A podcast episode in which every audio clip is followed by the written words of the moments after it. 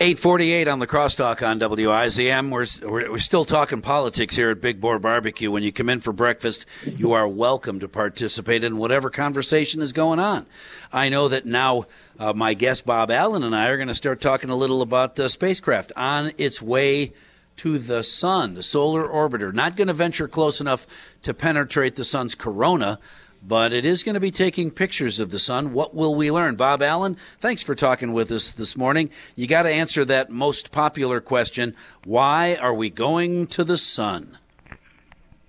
Okay, first, thanks for asking me on your show. I enjoy talking with you and uh, helping out people there. But bottom line is that we live in what's called a heliosphere, which is an extension of the sun itself and its atmosphere.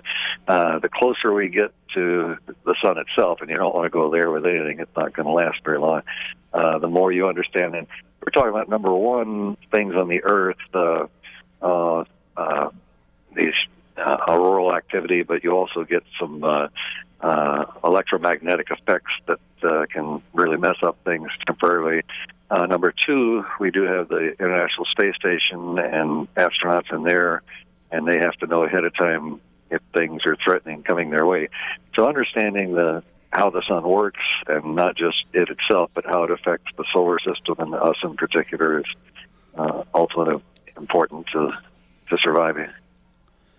I'm interested in a couple of technical questions, uh, uh, Bob. Uh, the uh, one and a half billion dollar Parker Solar Probe that NASA launched a year and a half ago is it physically joining the uh, solar, the European solar uh, orbiter that was launched on Sunday? Will they connect together to continue their trip? Not literally, but uh, communications-wise, which you know you could do anywhere. But the two putting their uh, instruments and their actual photographs together, the stereo effect of being able to better resolution and uh, more more detail on okay. on the sun itself and the stuff coming out of the sun. Well, then, what so is it that uh, that we can together? Yeah. What is it that we can learn from from uh, the stuff coming out of the sun? And I understand that the focus of this orbiter will be the uh, sun's poles, north and south poles. What are we going to learn? What do we hope to learn?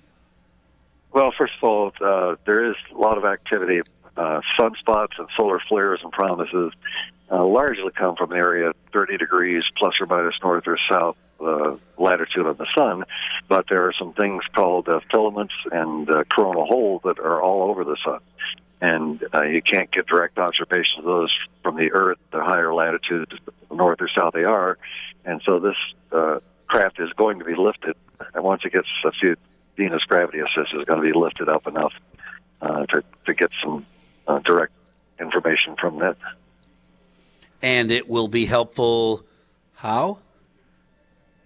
Well, uh, first of all, understanding the whole way the, the sun works, uh, I won't say where would we be without it, but we're in something called a solar minimum right now. There's not a lot of flares and prominences and things, but uh, you know, 11 year average cycle. But when we get to the peak in four or five years, you got all kinds of things that can threaten uh, both uh, astronauts in space and people on the Earth, and go, to be prepared for that uh, understand what's going on. On the crosstalk on WIZM, Bob Allen, our guest, the solar orbiter launched on Sunday from U.S. soil to uh, to meet the European orbiter that was launched a year and a half ago. Uh, the the, dis- the time between these two launches, so that the, uh, the the the two orbiters can hook up on their way to the sun, is that uh, generally the the reason it happened this way? No, it's just uh, it wouldn't matter how, how long between them they were or, were launched, but the way that the thruster rockets affect their orbits to get them not right next to each other, but close enough to to uh, communicate.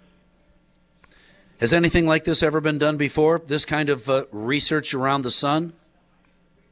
Uh, well, uh, there's Earth-based observation, but you're limited by the Earth's atmosphere affecting the the image itself. And uh, from Earth orbits, another thing. But uh, there have been some other probes, but not as close as this, and uh, as uh, as much instrumentation of various of several different types of instruments to put the the whole stuff together.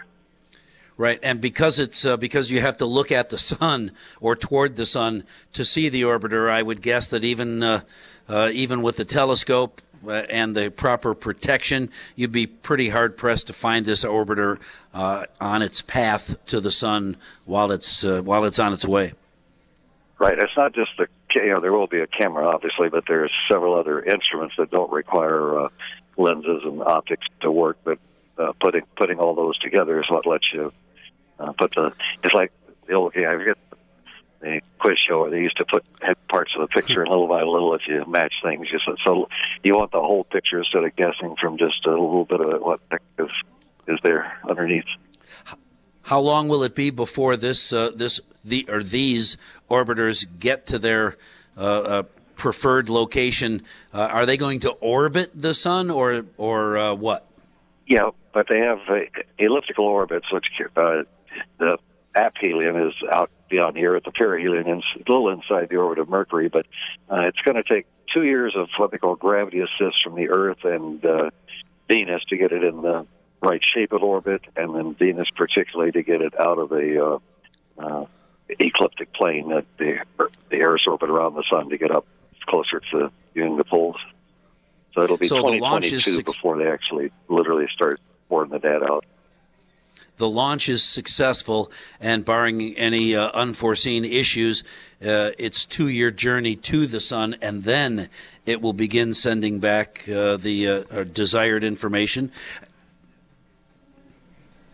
Yep, that's the nature of the beast. You got to be, you know, we want it. It's up there. Let's get it to work, but you got to get it where you sure. want it and uh, check everything out and uh, use the, the gravity assist here is the reason it stretches out. But it's sure. just, after that will be a several year mission planned, uh, uh, roughly.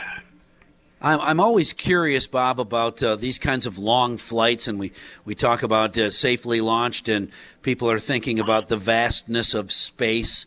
But uh, we've also heard that something as tiny as uh, a, a, screw that fits in the palm of your hand could do devastating uh, damage to a, a, solar uh, space vehicle, that kind of thing. D- does it run the risk of driving through solar dust that could do damage and so forth on its two-year mission? No, that, no, that's not the problem. But there are these. You know, we're used to the what they call uh, meteors, meteorites, and stuff that yeah. we bombard and go through through old comet orbits. But the bottom line is there's stuff out there, but not from the sun, but other other stuff it could. But uh, it's generally small and uh, far, far in between uh, individual things.